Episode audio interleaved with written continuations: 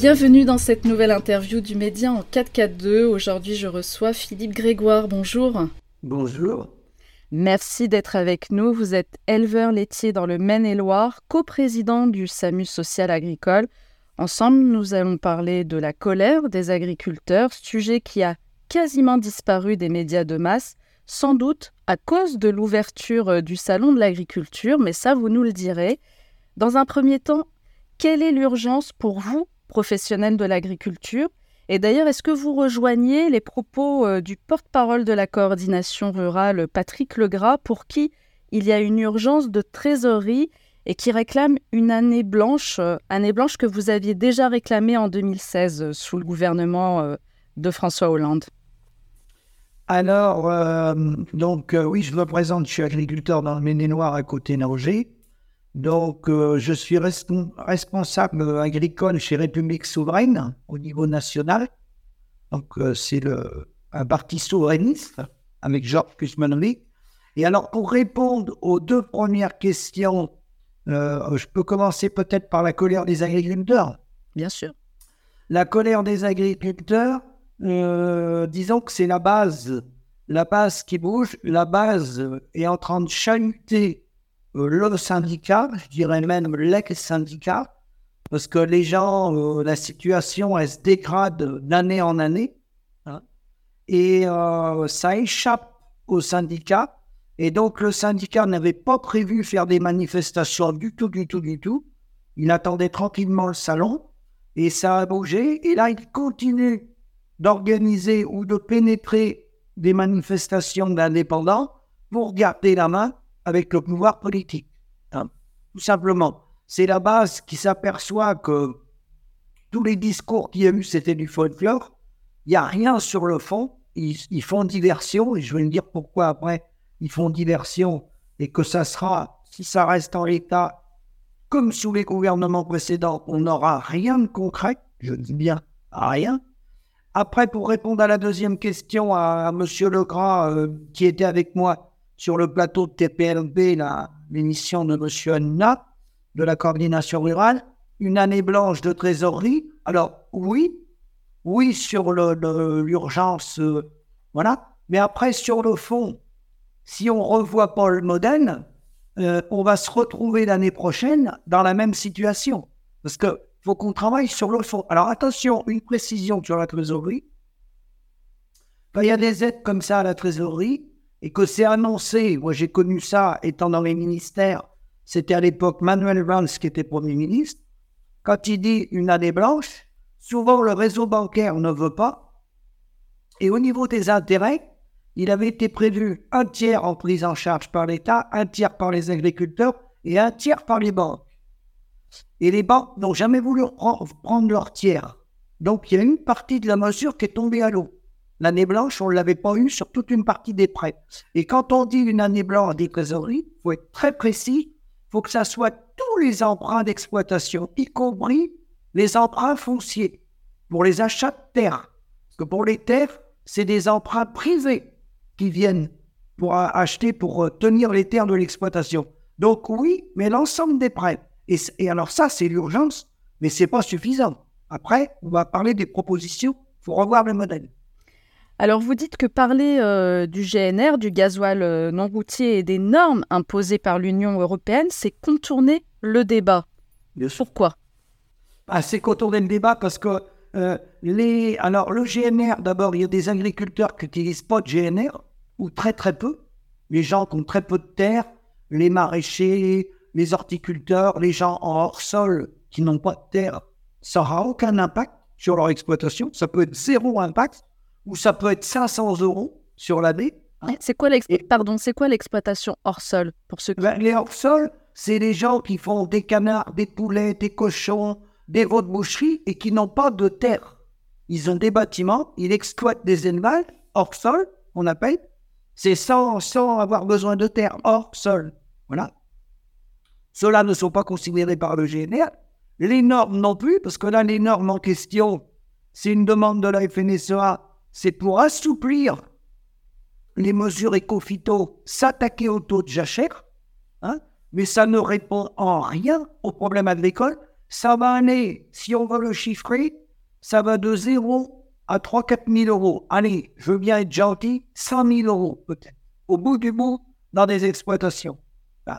Et l'enjeu sur une ferme moyenne, la, ferme moyenne en France aujourd'hui a fait 69 hectares, l'enjeu qui marque sur les exploitations, c'est entre 50 et 80 000 euros de recettes par an.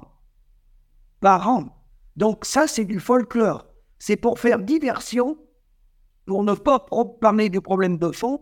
Le problème de fond, c'est le revenu. Et le revenu, il est lié à l'industrie agroalimentaire qui contourne la loi Egalim, qui n'a jamais voulu appliquer la loi Egalim. D'ailleurs, ce pas une loi, c'est une incitation des industriels à venir autour de la table. Mais ce n'est pas une loi. Alors justement, euh, ça, fait, ça fait déjà deux fois que vous citez la FNSEA. Quel est son rôle exactement? Et euh, vous parlez de diversion. En quoi justement ce syndicat, euh, dont, le, dont le président est Arnaud Rousseau, en quoi ce syndicat, pour vous, sert ses propres intérêts? Ben, Si vous voulez, quand il a été créé en 1946, euh, après la constitution de la CGA, la Confédération Générale de l'Agriculture, la FNSEA a été créée en 1946. Il y a eu un travail remarquable de fait parce qu'il fallait redresser le pays. Donc à ce moment-là, le, les gouvernements de l'époque, les gouvernants de l'époque leur ont donné la gestion des terres, faut jamais l'oublier, avec une commission département par département des structures. Donc, des années 45 jusqu'aux années 60, à l'arrivée de la politique agricole commune, il n'y a pas eu, bon, grand, grand chose à dire. Mais à partir des années 60-63, ils ont monté des multinationales, les céréaliers de la FNSEA, comme Unigra, voilà, qui est dans le monde, qui a investi dans le monde entier. Ensuite, ils ont créé ce qu'est le groupe Abril aujourd'hui, où il y a Arnaud Rousseau, qui s'appelait Sophie Protéol, en 1983, qui est dans une trentaine de pays dans le monde. Hein. Et puis après, ils ont créé le regroupement d'un peu plus de 200 grosses coopératives dans les années 2000 qui s'appelle InVivo. Et là, on est tombé dans la financiarisation de, du modèle économique agricole puisqu'ils sont rendus au sommet de Davos avec des startups et ils tiennent toutes les chaînes d'alimentation, animalerie, tous les circuits plus ou moins. Donc à partir de là, euh, ils sont rentrés en cogestion avec le pouvoir à partir, surtout à partir des années 60 et 80. Donc en fait, c'est un syndicat qui pour moi n'est plus un syndicat agricole, c'est le premier syndicat représentant de l'industrie agroalimentaire, puisqu'il est lui-même prenant à travers ses membres, son bureau national, le, le, président du NIGRA, Philippe euh, Éric Touira, et en même temps président de l'AGPB, l'association des producteurs euh, de blé au niveau national. Il est en même temps trésorier de la FNSEA. Ils sont tous comme ça. Vivo, avant c'était Philippe Manja, maintenant, voilà. Euh, et donc, euh, ce syndicat-là, qui recueille au niveau des élections Chambre d'agriculture 25,8% des paysans, ne représente pas du tout, du tout les paysans. Il défend euh, les intérêts de l'agroalimentaire. Alors son but, c'est quoi? Bah, Son but, c'est d'industrialiser le modèle agricole, comme il s'est industrialisé depuis l'après-guerre, toujours grossir les fermes, concentrer les outils de transformation agroalimentaire, et eux, leur projet, bah, leur projet, on a encore environ, euh, on est moins de 400 000 maintenant. Enfin, si, on est 400 000 avec l'outre-mer, on est 385 000 à peu près, plus l'outre-mer. Hein euh, eux, leur projet, oh bah, c'est qu'il reste, euh, il reste maintenant plus que 290 000 exploitations agricoles. Il y a plus d'exploitants que d'exploitations. Euh, leur projet, c'est qu'il reste 120 000 exploitations en France, tout simplement. C'est la restructuration de la paysannerie en France et en Europe, tout simplement. Alors on comprend bien, on comprend bien qu'il y a un vrai conflit d'intérêts en tout cas avec avec ce syndicat. Est-ce que vous, en tant qu'agriculteur, vous, euh, quand je, vous inclus parmi euh, l'ensemble des agriculteurs, est-ce que vous avez un pouvoir quelconque face à ce syndicat-là? Alors le pouvoir, il euh, faut savoir que comme il n'y en a que 45% qui votent aux élections, dans ces 45%, vous retrouvez donc la FNSEA qui fait un peu plus de 50% du résultat des 45% qui votent. Hein. Et ensuite, euh, la, Confédération paysanne et la, coordination rurale font 21. Il y en a un qui fait 21% et l'autre 21,5%. Voilà. Il y a le syndicat MODEF aussi qui fait 1,5%. D'accord? Alors, donc, si vous tenez compte des élections Chambre d'agriculture, il y a 55% des agriculteurs qui votent pas. Hein? Ça ne veut pas dire que ceux qui votent sont syndiqués. C'est pas parce qu'ils participent au vote qu'ils sont syndiqués. Mais il y en a au moins 55% qui ne sont pas syndiqués. Il y en a même plus que ça. Que dans ceux qui votent, il y en a au moins 60% qui adhèrent à aucun syndicat. Donc, c'est les plus nombreux. L'idée, après, ça, c'est des fédérés et de, que les gens se regroupent pour un autre projet agricole et nous, on est en train de démarrer, non pas avec le SAMU social agricole, parce que aujourd'hui, je ne m'exprime pas au nom du SAMU social agricole, je m'exprime en tant qu'agriculteur représentant chez les publics souverains, mais dans l'association que je co-préside, euh, je suis coprésident avec Michel Mini, on a des gens à l'intérieur, on a plusieurs sections, on a des gens à l'intérieur qui sont en train de travailler pour remonter un circuit parallèle. En gros, je vous explique c'est quoi ce circuit parallèle c'est repartir du local, repartir des territoires pour euh, assurer déjà l'alimentation au niveau des territoires, parce que s'il y avait une cyberattaque ou une catastrophe majeure sur la planète, il n'y a même rien de prévu. Il y, a, il y a 72 heures de stock de nourriture pour toutes les grandes métropoles et le stock, il est dans les camions frigo. Il n'est même pas en stock. Euh, normalement, c'est une mission des préfets et des maires. Donc, on est en train de redéfinir un modèle en local, un peu, si vous voulez, ce qu'on appelle les circuits courts ou les amas, mais en, plus grand quand même. Revenir à l'échelon des territoires et essayer de contourner ces multinationales mondialisées auxquelles appartient la FNSEA et puis des autres. Et pour vous, donc, ce serait privilégier en fait les petites exploitations alors?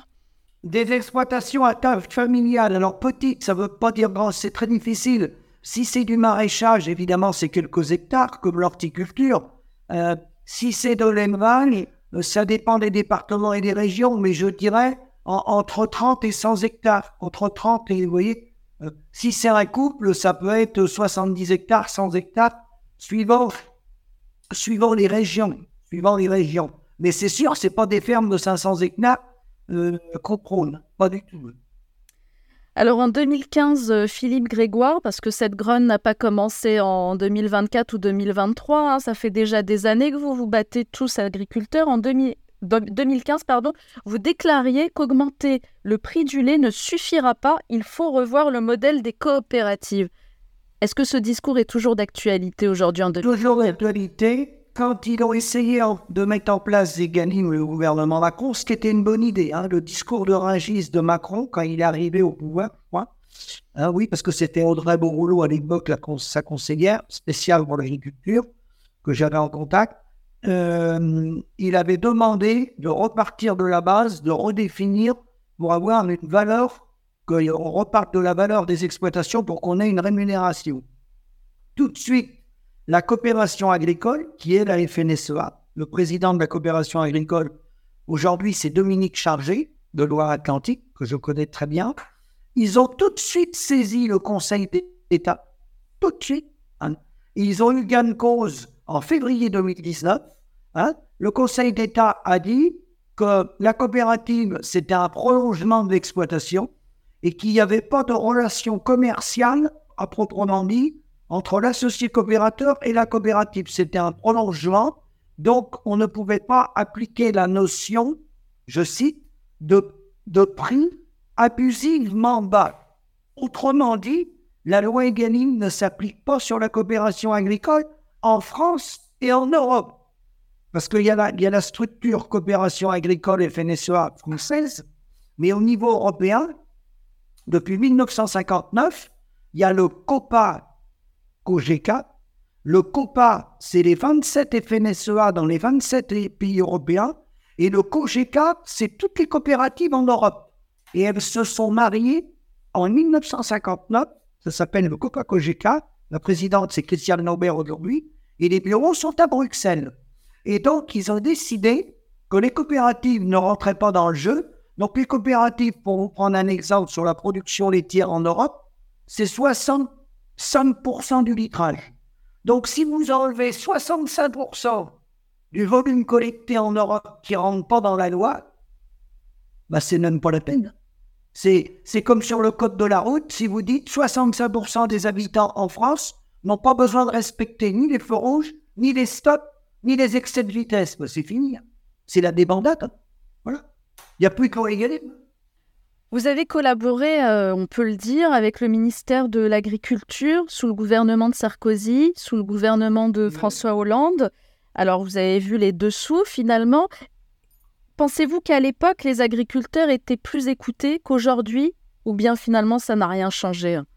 Non, c'était pareil. Bruno Le Maire, lui, avait donné nos références laitières. On avait des quotas laitiers pour réguler la production dans toute l'Europe qui avaient été mis en place par Michel Rocard en 1984. Ça n'avait pas rendu les producteurs laitiers très riches, mais ça avait freiné l'hémorragie. Ça avait freiné la catastrophe, en fait, les quotas laitiers. Et même Bruno Le Maire, lui, en une nuit à l'Assemblée nationale, il a donné notre licence, quelque part, nos références laitières, il les a données aux industriels. Donc, euh, sous le gouvernement Sarkozy, euh, euh, donc Bruno Le Maire, je dirais que c'était plutôt pire. Après, Stéphane Le Foll et François Hollande n'ont rien fait contre le système non plus, parce que c'était le modèle, le système qu'il faut retravailler. Sinon, on peut se rencontrer tous les ans ils vont faire ce qu'ils sont en train de faire en ce moment. Ils vont lâcher des enveloppes qui vont représenter entre 200 euros et 1000 euros par exploitation. Donc euh, la personne, il lui manque 50 ou 80 000 euros. Bon, vous allez toucher 1000 euros, il vous en manque 70. Vous faites le compte, il en manquera 69. Voilà. Voilà l'enjeu, c'est tout. On n'a pas parlé du, du revenu des paysans et du problème que vous appelez le vrai problème de cette, de cette crise, c'est celui de la facturation. Ah, si vous voulez, dans le monde agricole, c'est les chiffres INSEE et MSA, Mutualité sociale agricole, qui est le régime social des agriculteurs, qui est la sécurité sociale des agriculteurs. Donc, c'est ces chiffres-là, avec les chiffres de la Cour des comptes. 80% euh, des paysans gagnent moins du SMIC brut. brut. C'est les chiffres bruts, parce qu'avec l'INSEE, ils prennent les chiffres bruts et 20% au-dessus du SMIC brut. Et bizarrement, ceux qui gagnent plus de 20% sont des gens souvent qu'on la, facture, pas toujours, mais qu'on la facture, où c'est pas des denrées périssables, c'est des céréales qu'on peut stocker, ou c'est du vin qui est mis en bouteille. Et ces gens-là font trois métiers. Ils sont producteurs, ils sont vinificateurs de vin, et ils ont une casquette de commerçant, parce qu'ils vendent le vin. Un céréalier, il produit ses céréales, il stocke ses céréales et ensuite il vend ses céréales. Il va sur Internet, il regarde les marchés et il déclenche la vente. Il fait trois métiers. Les autres, dans les 80, bah, les autres, soit ils passent par une coopérative parce qu'ils vendent pas eux-mêmes. Ils vendent le vin en coopérative, ils vendent les céréales en coopérative, ils vendent les légumes en coopérative. Si c'est des éleveurs, ils passent par un abattoir ou par une laiterie. Et là, c'est l'agroalimentaire qui fait la facture. C'est l'abattoir, la laiterie, la coopérative de collecte pour le vin, pour les fruits, les légumes. Et là, c'est des oligopoles qui sont euh, en Europe, voire dans le monde, qui, sont, qui ont des ramifications partout. Et là, le paysan, il est réduit au statut d'esclave. C'est même pas un prestataire de service. Hein. Parce que là, celui qui fait la facture d'industrie agroalimentaire, il gère la facturation, les vides sanitaires, les importations et les exportations. Donc à partir de là, on a des produits, quels que soient les produits, lapin, canard et autres, il sait très bien qu'il va pouvoir en trouver en Pologne, en Bulgarie, en Inde, peu importe. Des fois, c'est même les mêmes sociétés. C'est-à-dire qu'on a des sociétés françaises qui sont installées dans des pays européens ou ailleurs dans le monde, et c'est eux-mêmes qui nous renvoient la marchandise à moins cher. C'est eux-mêmes.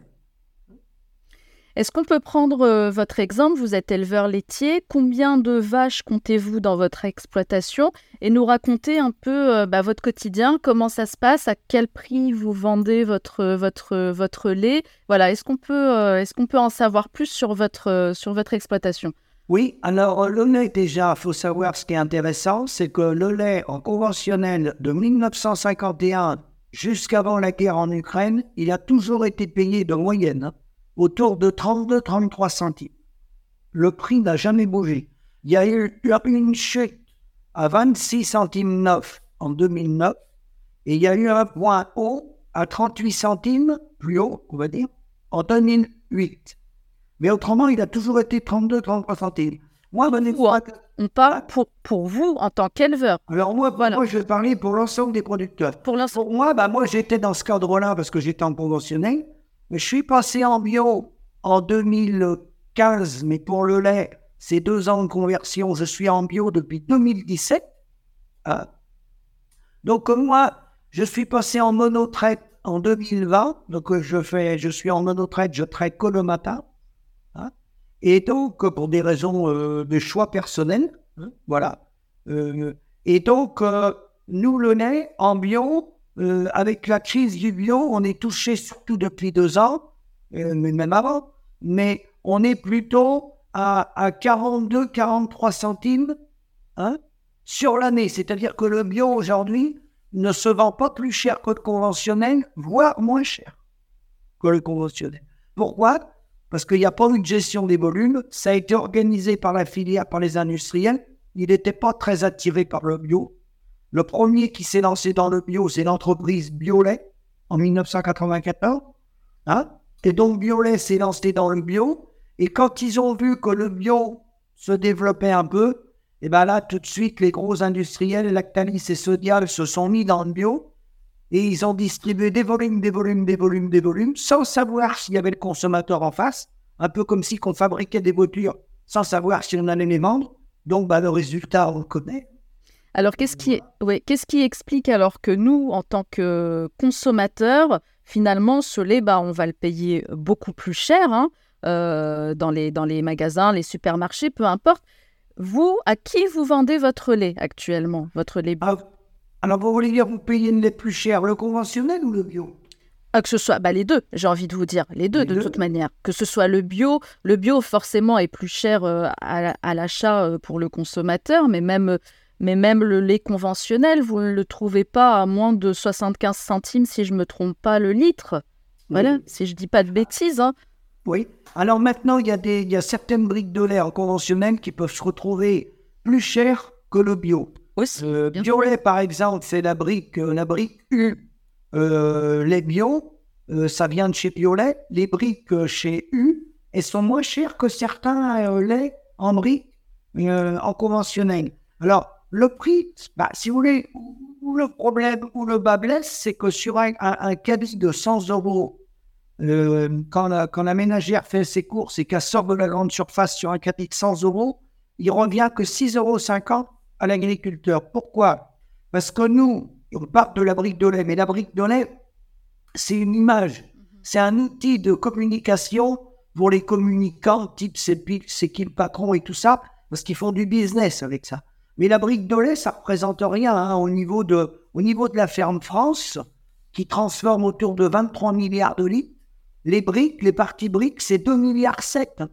C'est pas là qu'ils font leur argent. Ils font leur argent avec les crèmes, les protéines, les, yaourts, le beurre, toutes les marques de fromage. Donc, la brique, c'est un produit d'appel, hein, c'est pour faire de la com. Bon, bah, le, souci, il est très simple. C'est pour ça que moi, je ne veux pas qu'on augmente les prix dans les grandes surfaces, parce que si on augmente les prix dans les grandes surfaces, comme avait dit M. Emmanuel Macron, notre président, il faut, il faut, euh, il faut qu'il y ait du ruissellement. Bon, il n'y a pas de ruissellement. Les gouttières, à son bouchées. Les gouttières, elles vont rester dans l'industrie agroalimentaire, les marges vont rester là. Quand nous, on vend un litre de lait en bio, c'est pareil en conventionnel. S'ils partent de, la ferme à 42 centimes, il faut savoir qu'ils ont des valorisations qui vont de sortie usine, hein, avant d'aller dans les grandes surfaces. Hein. Ils ont des valorisations tout confondues entre 1,30€ et 1,65€. Voilà. Donc ils multiplient par 4 ou par 5 la valorisation. Et là, là, ce n'est pas entré chez Leclerc encore. Ensuite, Leclerc, lui, ou U, ou Casino, ils refont des marges. De toute façon, nous, les marges, on, on avait travaillé dessus longtemps. Lorsqu'on travaillait, que j'étais à l'appli nationale, l'association des producteurs de lait indépendants, l'agroalimentaire fait de, 30 à 53% de marge brute, c'est en brut toujours, et la grande distribution fait de 18 à 22. Et après, il y a toute la logistique qui vient s'ajouter là-dessus, les charges, la TVA, les taxes et tout ça. C'est pour ça qu'il reste que 6,50 euros sur un panier de 100 euros. Alors, vous avez évoqué euh, C'est qui le patron? Ça tombe bien, je voulais qu'on en parle ensemble. C'est qui le patron? C'est une marque euh, qui est née en 2016, qui réunit euh, plus de 3000 producteurs soutenus en France, disent-ils sur leur site internet en tout cas, plus de 14 000 sociétaires. C'est donc une marque, la marque du consommateur qui a été créée par Nicolas Chaban, le, fondateur. Et sur le site internet, et même le fondateur hein, le rappelle souvent, il dit que ça, assure une juste rémunération aux producteurs et que c'est aussi une co-construction de produits solidaires. Alors vous avez dit c'est avant tout une marque business. Pour quelle raison? Oui, ben, si vous voulez, c'est faux. Alors déjà, la marque, elle lui appartient à lui. Quand les gens font ça, c'est des très bonnes initiatives. Mais la marque, il faut qu'elle appartienne aux producteurs et pas à des businessmen comme on a vu se glisser sans arrêt dans les sociétés, venir euh, piller les marges des producteurs. Alors, quand tu parles du prix plus 10 centimes, ça tire le prix vers le haut. C'est incontestable. Les gars, ils vont toucher, suivant la taille des exploitations, de 500 euros à 3-4 000 euros de plus dans l'année. C'est toujours bon à prendre. Mais quand il dit je paye le prix du lait à sa juste valeur, c'est faux. Le prix aujourd'hui, et encore je suis très modeste, le prix en conventionnel, faudrait qu'il soit payé 63 à 65 centimes du départ de l'exploitation. Lui, il fait plus 10. Si vous prenez 42 plus 10, ça fait 52. Je crois qu'il doit être à 54. On va pas se battre. On peut dire 55, si vous voulez. Mais le prix, c'est 63 ou 65. Donc déjà, il y a mensonge sur le coût réel, premièrement. Deuxièmement, c'est une toute petite partie du litrage qui paye plus cher. C'est comme vous, si votre, votre employeur il vous paye les deux premières heures de travail 100 euros de l'heure et toutes les autres heures, il vous les paye au SMIC. C'est une toute petite. Moi, j'ai fait le calcul sur des exploitations des gars qui sont chez lui, c'est chez qui le patron, ça représente 7 euros par jour. 7,21 euros. Le plus par c'est toujours bon à prendre. 7,21 euros, vous me les donnez, je les prends. Voilà. Mais c'est une petite partie du litrage. Ce n'est pas l'intégralité du litrage. Comprenez? Il fait de la com sur une partie du litrage. Comme la laiterie Saint-Père-Henri dans le 44, il, a des briques où ils disent le producteur, ça fait déjà des années. Mm-hmm. Avant, c'est qui le patron, je pense même? Euh, cette brique rémunère le producteur à 0,44 ou 0,55.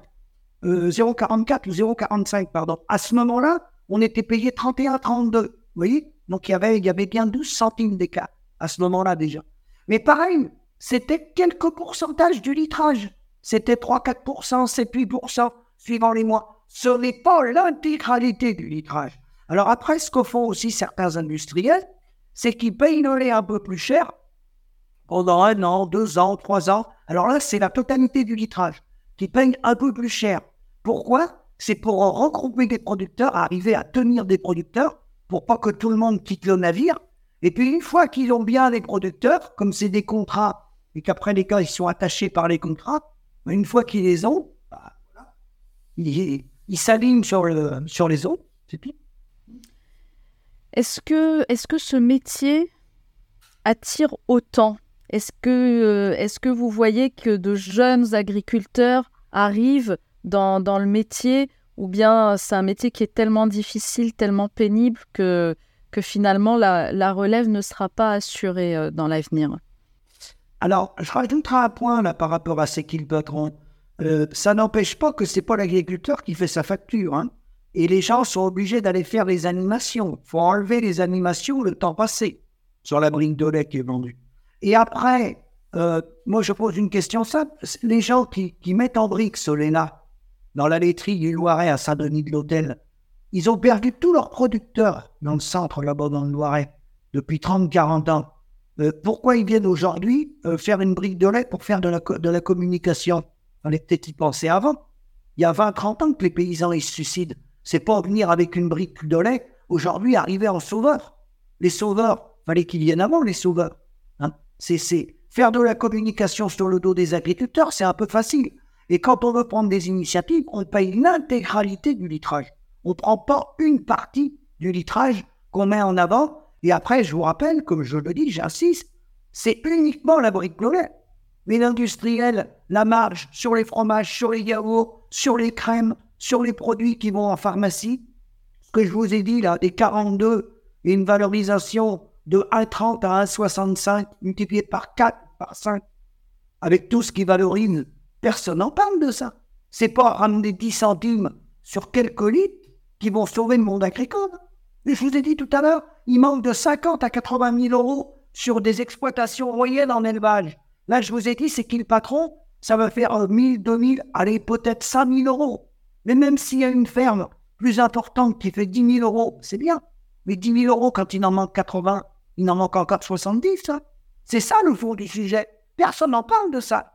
Alors maintenant, le renouvellement des générations. Alors juste, juste une question avant qu'on arrive sur le renouvellement des générations. Juste une question. Il y a, des, il y a quand même des, des producteurs, des, des, agriculteurs qui témoignent sur, sur qui font partie donc euh, de, ce, de cette initiative, de cette marque C'est qui le patron, et qui disent, grâce à C'est qui le patron, bah, j'arrive à m'en sortir. Oui, alors je vous dire, c'est très simple. Ils ont fait ça dans les coopératives il y a 30-40 ans. Ils utilisent un membre d'agriculteurs qui sont payés un peu plus cher que les autres. Parce que tout le monde n'est pas payé le même prix dans cette là D'accord? Donc il en a un certain nombre qui vont parler. Et puis quand quelqu'un parle comme ça, ça, ça fait longtemps qu'on se fait monnaie en bateau. Faut arrêter avec ça. faut sortir les comptabilités. Cette laiterie-là, LSDH, elle est dans le Loiret. C'est très simple. On prend un agriculteur qui livre au là depuis 1970, hein, 1980, on n'est plus chapeautabilité sur 30-40 ans.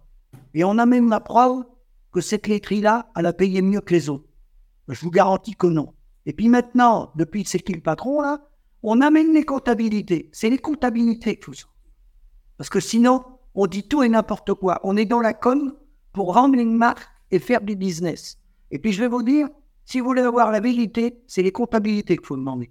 Parce que les paysans ne diront jamais leur salaire. Jamais par orgueil et par fierté, vous verrez jamais les salaires. Jamais, jamais. Pour en revenir euh, au renouvellement des générations, euh, Philippe Grégoire. Ah ben, le renouvellement des générations, pour qu'il y ait un renouvellement des générations, il faut que les gens aient des revenus. Pas 1000 euros, il faut avoir 2000 et demi pour pouvoir se faire remplacer, pour pouvoir prendre l'assurance l'homme clé, pour se remplacer, faire remplacer en cas d'accident, en cas de maladie. Car aujourd'hui, quand on a une maladie ou un accident, on a droit à 29 euros par jour. Donc vous imaginez 29 euros par jour pour quelqu'un qui fait 70-80 heures par semaine avec de l'élevage. On va pas se faire remplacer avec 29 euros par jour. Donc ceux qui tombent malades aujourd'hui sont remplacés par qui? Ben, Ceux qui sont sur la ferme, ils essaient de faire double boulot. C'est les enfants, c'est les parents, c'est les beaux-frères, c'est, oui, les gens à la retraite qui remplacent la personne malade. Donc, pour demain avoir des renouvellements de génération, il faut du revenu. Ça n'a rien à voir avec les normes, avec l'agribashing, tout ce qu'on veut. Ça, c'est du vent. Il faut des coûts de production, il faut des prix à hauteur des coûts de production avec une gestion des modèles. Et ne pas entrer dans des débats comme certains le font, où ils vont rémunérer certes mieux, j'ai pas dit que ça allait dans le mauvais sens, hein, le truc comme c'est qui le patron. Mais c'est avant tout un outil de com qui communique uniquement sur une petite partie du problème. 2 milliards 7 sur 27 milliards, qui est la brique de lait. Et dans cette brique de lait, il n'y a qu'une petite partie qui rémunère 10 centimes de plus, et c'est pas 10 qu'ils devraient mettre, c'est au moins 22, 23. Ils devraient remettre 23 centimes de plus sur l'intégralité des litrages. Alors vous voyez le chemin qu'il y a à parcourir. Hein. Mais ça existe, hein. ça existe au Canada. Chaque jour, ce sont deux agriculteurs qui se suicident. C'est un chiffre énorme. Euh, qu'est-ce que vous attendez sur ce point de la part du gouvernement? On a l'impression que c'est un discours de sourd. On a l'impression que voilà, que les agriculteurs sont en train de se suicider en fait euh, en silence. Qu'est-ce que Oui, il y a longtemps, alors il y a très longtemps que ça dure. Les Céciles, ils ont commencé, avant les années 80, c'était beaucoup des producteurs de peur, très endettés. Les années 80, bah, ça continuait, hein, le peur, toujours des suicides en peur, évidemment, mais les premiers, je pense, en nombre important, c'est producteurs de peur. Les années 80, ça a été les producteurs de moutons, non pas à cause des écolos, comme on veut le faire croire, mais à cause du Commonwealth, les accords avec l'entrée de l'Angleterre, le Commonwealth, et puis après, vache à l'étang, producteurs de lait, etc., etc. Mais c'est majoritairement des éleveurs ou des céréaliers, ce que j'appelle en zone intermédiaire, qui se sont mis à faire des céréales, et c'était pas des terres à céréales. C'est des gens qui ont rendu leurs troupeaux, ils ont décapitalisé parce qu'ils n'y arrivaient plus. Ils sont partis en grande culture, et ça va mal. Pour résoudre le problème, un, il faut revoir totalement le modèle, il faut répartir la chaîne de valeur dans la filière, il faut revoir la fiscalité agricole. C'est-à-dire qu'il faut partir sur un modèle à l'IS, à l'impôt sur les sociétés. Il ne faut plus imposer les agriculteurs sur le bénéfice agricole, qui est un bénéfice d'entreprise. Et le bénéfice d'entreprise, ce n'est pas le salaire. L'agriculteur, il est imposé sur le bénéfice d'entreprise, qui est un revenu agricole, qui est destiné à rémunérer les capitaux, à réinvestir à garder une marge de sécurité et ensuite on se prélève un salaire qui s'appelle des prélèvements privés. Et nous, on est imposé sur le bénéfice agricole. Donc, ça entraîne certaines personnes à réinvestir dans du matériel parce que les gens ne veulent pas être imposés sur le bénéfice de l'entreprise.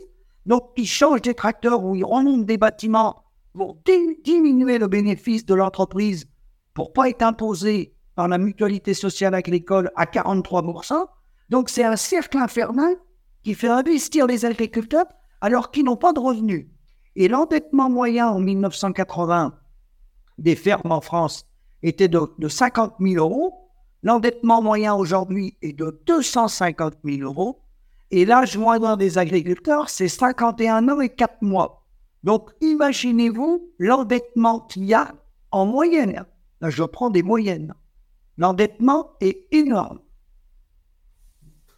Qu'est-ce que vous attendez alors du gouvernement là sur ce, sur, sur ce point en particulier, sur cette sur ce qui est tragique, quoi, deux suicides, deux agriculteurs qui se suicident chaque jour, c'est énorme. Qu'est-ce qu'on Ah ben c'est un drame familial, euh, c'est un drame. Euh, euh, le, le, suicide vient de l'affection sociétatis et de l'affection familiale. Parce que contrairement à un boulanger ou un patron de PME, dans l'agriculture, les parents sont cautions ou ont gardé des terres ou des parts dans les bâtiments. Donc quand l'agriculteur dépose le bilan, il va entraîner sa famille en même temps. C'est pour ça qu'il retourne l'arme contre lui. C'est là toute la différence avec un peintre, un couvreur ou un maçon. Le maçon, son père n'a pas des parts dans le, dans le matériel ou dans le bâtiment. Nous, il y a la terre ils ont des parts dans les terres et souvent dans les bâtiments, voir les frères et sœurs, voir les frères et sœurs, ont des parts dans les terres. Euh, qu'est-ce qu'il faut faire? Eh bien, il faut légiférer, il faut légiférer, il faut passer par le législateur, encadrer, encadrer les marges de l'industrie agroalimentaire. Parce que nous, les 80%, là, on n'a pas affaire à Michel-Édouard Leclerc. On ne vend rien à Leclerc. Ni à Super U, ni au Casino on vend à Bigard, on vend à Lactalis, à Sodial, à Agrial, à LDC pour la volaille, à la Couperne pour les cochons, hein, les lapins à la cavale en Vendée, mais on n'a pas affaire à Édouard Leclerc. Donc, il faut encadrer l'industrie agroalimentaire pour répartir les marges. Sinon, il ne restera pas d'agriculteurs. Un mot sur le SAMU social agricole, dont j'ai dit au tout début que vous étiez le cofondateur. Euh, voilà, un mot. Quels sont ces... Je ne suis pas le cofondateur. Hein. Le coprésident, pardon. Le, le fondateur du SAMU social agricole, c'est Guy Cérès, qui travaille toujours sur des dossiers. Il l'a fondé en 2000 dans le Gers, travaillait dans le Gers et les départements limitrophes. Et euh, nous, avec Michel Bini, Alain Deguine, Denis Chauveau, euh, Pierre Lafitte, un groupe d'agriculteurs, Laurent Hénen et d'autres, on l'a étendu au niveau national. Hein. Donc le SAMU social agricole, bah, on traite euh, les difficultés des agriculteurs, on traite aussi les, les, optimisations fiscales des gens qui veulent changer de comptable pour payer moins de charges sociales, justement, sans réinvestir en permanence. Hein. Donc, on a, on a avec nous des comptables, avocats, nutritionnistes indépendants, euh, on peut avoir des courtiers qu'on fait intervenir. Euh, voilà, on, aide les gens suivant les besoins, suivant les demandes qu'ils ont. Euh, ou on fait des études d'installation aussi. On fait des études d'installation pour ceux qui nous le demandent. Comment pensez-vous que la situation va évoluer? Est-ce que est-ce qu'on risque, est-ce que les agriculteurs risquent d'exploser, ou bien ça va, voilà, on va tempérer euh, là on a vu euh, jeudi 16 février euh, une centaine d'agriculteurs qui ont bloqué le château de Chambord. Bon, est-ce que, ces actions vont, perdurer ou bien le mouvement va s'essouffler? Qu'est-ce que vous en pensez? Jusqu'à maintenant, bon, des mouvements, moi j'en ai fait plein parce que mon père, moi et mon père, on avait démarré à la FNSEA. Enfin, mon père s'occupait de la FNSEA. Moi j'étais adhérent que 4 ans. Euh, on a quitté ce syndicat-là au début des années 90, mais des mouvements, on en a connu plein. Moi, mon père, son plus grand, mouvement qu'il a fait, le premier, c'était en 1953. Vous voyez, des mouvements agricoles. Il y a longtemps que ça dure. À chaque coup, ça a été enterré parce que le syndicat est en co-gestion avec le pouvoir. Et quand il y a des manifestations, si vous faites des manifestations en indépendant, ils vont les tuer les, indépendants, les manifestations, ils vont les faire partir, ils vont les, quitte à se retrouver en prison ou en garde à vue, comme ils l'ont fait avec les Gilets jaunes.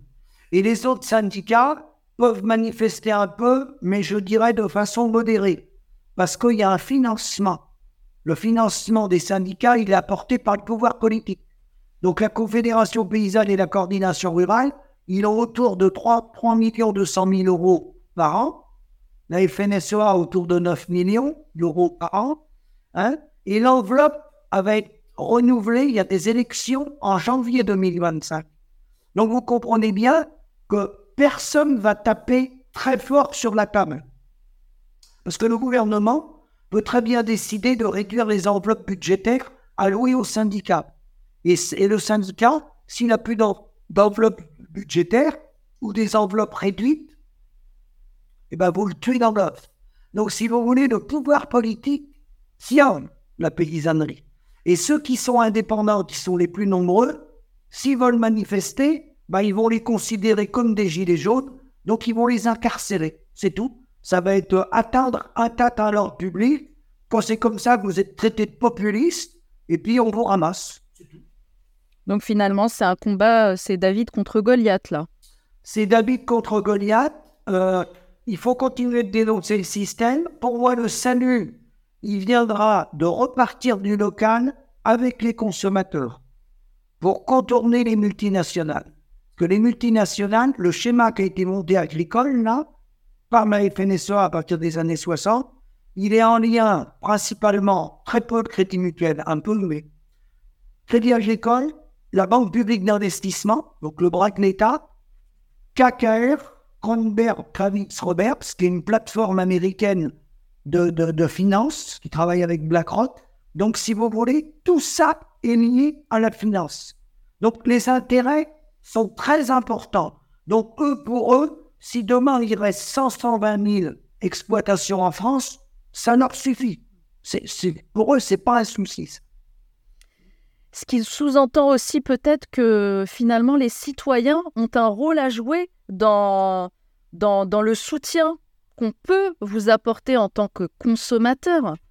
Oui, à condition d'avoir les bonnes informations, parce que vous voyez comme par exemple les marques comme C'est qui le patron, le gars croit qu'avec ça il va sauver les éleveurs, mais c'est qu'une petite partie du litrail. Il faut vraiment venir chercher le produit dans les fermes sans passer par des gens qui ont créé des marques et qui vont faire du folklore sur les salons. C'est, on n'a pas besoin de folklore, on a besoin de gens honnêtes qui disent la vérité. Pour rémunérer un producteur aujourd'hui en conventionnel, il faut 63 à 65 centimes du litre en conventionnel, pas en bio. En bio, il faut 75. C'est ça la réalité. Alors ils vont vous dire, oh, c'est pas possible, c'est pas vrai. Si, c'est possible parce que ça existe en France. Le Maroilles, le Comté, des petites coopératives fruitières où ils ont bien réussi à le faire. Simplement, nous, on est pieds et mains liés à l'industrie agroalimentaire qui est marié avec le syndicat. Donc le verre est dans le fruit.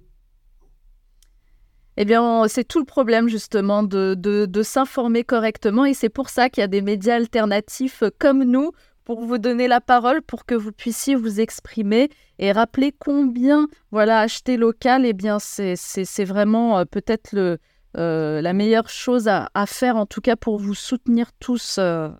Acheter local sans passer par des, par des business, sans passer par des plateformes, recréer un réseau local comme les AMAP, par exemple, mhm. qui existent. Mhm. Hein. Il ne faut pas qu'il y ait d'intermédiaire entre le départ de la ferme et l'arrivée chez le consommateur.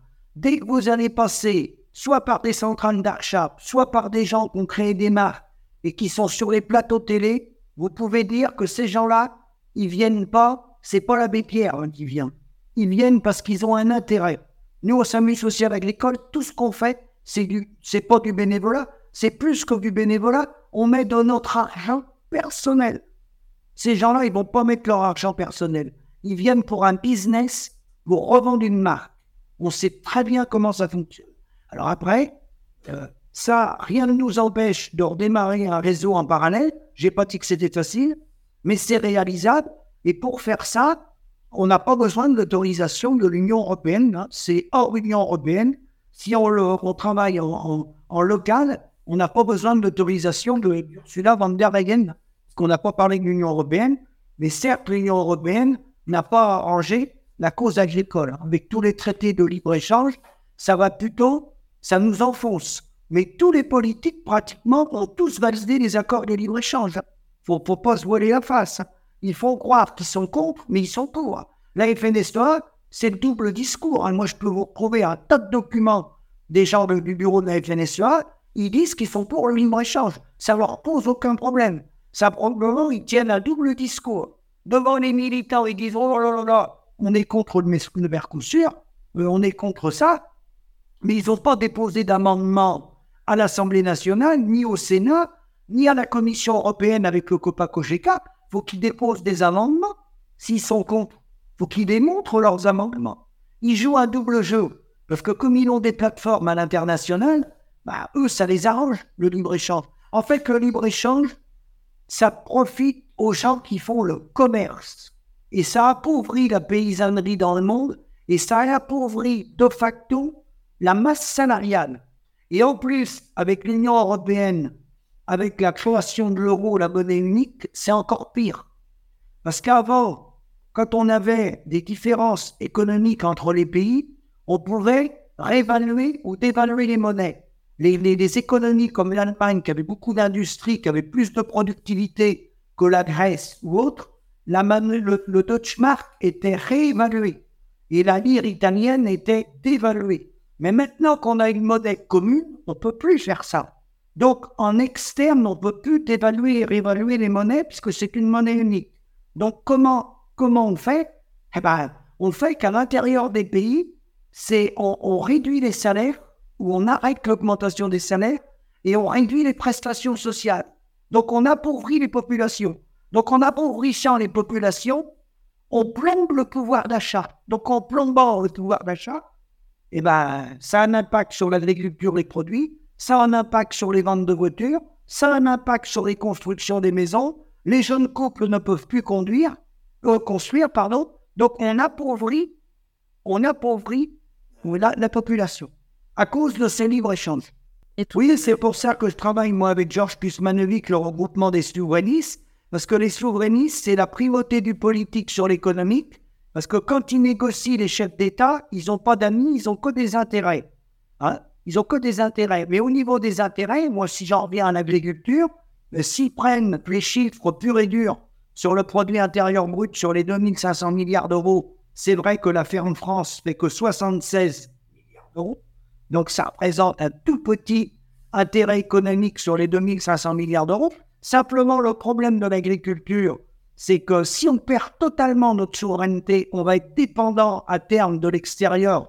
On va perdre ce qu'appelait M. Bush, le président américain, l'arme alimentaire. La, nourriture, c'est quand même manger trois fois par jour. C'est également une nourriture saine de qualité qui a un impact sur le coût de la santé, donc euh, un coût à travers les hôpitaux et les soins si on est mal nourri. faut le prendre en compte. Et puis tout l'entretien du territoire. L'agriculteur, il entretient le territoire en même temps qu'il produit. Donc, je pense que les chefs d'État n'ont pas pris ce paramètre-là.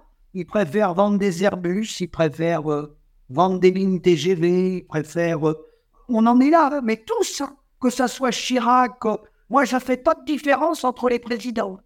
On, a glissé, on a perdu notre agriculture, mais pareil en Italie, pareil en Espagne. Hein. C'est un mouvement général. Hein. C'est pas propre à la France. Hein. D'abord, vous voyez bien, ça manifeste en toute l'Europe. Et, si c'était un problème, vous voyez bien, qui nous mène en bateau avec les normes. Si c'était un problème de normes, les Espagnols, ils manifesteraient pas. Les Italiens non plus. On n'a pas les mêmes exactement. Les Espagnols, ils sont mieux placés que nous sur les fruits et légumes. Pourquoi ils manifestent? En fait, ce système-là exploite les paysans. Ça n'a rien à voir avec les normes. Les normes, c'est pour faire diversion. Le vrai problème, c'est les prix agricole qui doit nous permettre de vivre et non pas des subventions. On n'a pas besoin d'être perfusé, on n'est pas handicapé, on est en pleine forme, on a juste besoin d'être reconnu à travers des prix. Merci beaucoup Philippe Grégoire euh, d'avoir pris le temps de répondre à mes questions. Merci pour toutes ces explications, vraiment. Tout notre soutien en tout cas à vous et tout agriculteur de France et d'Europe.